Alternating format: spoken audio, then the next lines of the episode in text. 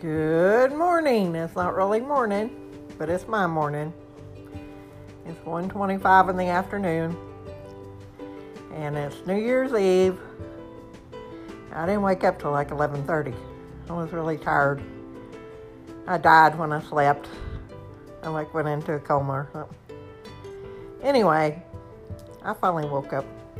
I woke up, I thought it was 8 o'clock, and I looked at my phone, it was like 11.30. I'm like, oh, I better drag it out. I was watching the news today, and it's full of crazy crap. Um, where did I start? The guy that bombed, you know, drove the RV into downtown Nashville and exploded it on Christmas morning.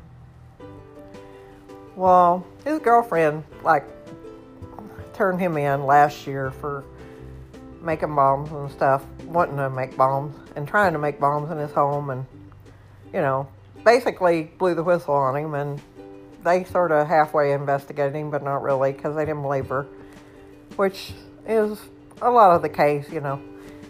When women make claims against men, uh, they don't really believe them sometimes because they think it's retaliation or whatever.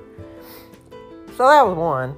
But then it came out that this guy has been taking his RV and going into remote areas of Tennessee and going on alien hunts because he believes that people are, um, some people in higher up in the government, you know, are actually lizards, alien lizards that transform from a lizard to a human and are secretly taking over the world. I got news for you. If we ever get invaded by lizards, they probably won't bother to transform because they kick our ass a little bit. You never been, you know, like slapped by an iguana?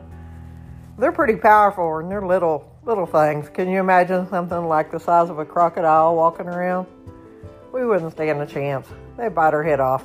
Anyway, that's my opinion.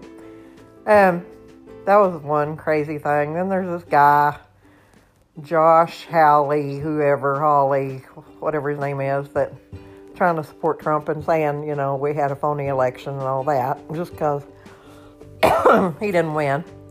So we're going to have an interesting couple weeks.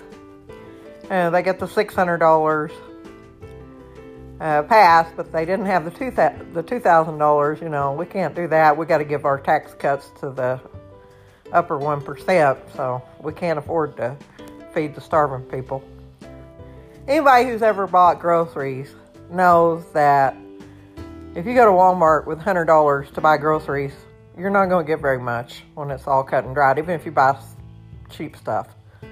So, I don't know how they expect people to live. We've been doing this for, oh, almost a year now 10 months or 11 months or something. And I'm one of the fortunate fortunate ones because I've basically worked except for the time I had to take off to take my mom to the doctor and you know bring her home from the hospital and stuff like that because she was sick. But I mostly have worked, and I haven't missed a lot of income because I mostly have worked during this time. But there's a lot of people that are hurting right now because you work for a restaurant or any of the things where you're working in a shop where it depends on walk-in traffic, well, there's a lot of those are shut down or have starved out because they're not getting very much foot traffic right now. And it's sort of deadly, you know. You're taking your chances. Um, if you don't believe it, you will eventually because um, all it takes is, you know, one death to make you realize this is a little bit worse than the flu.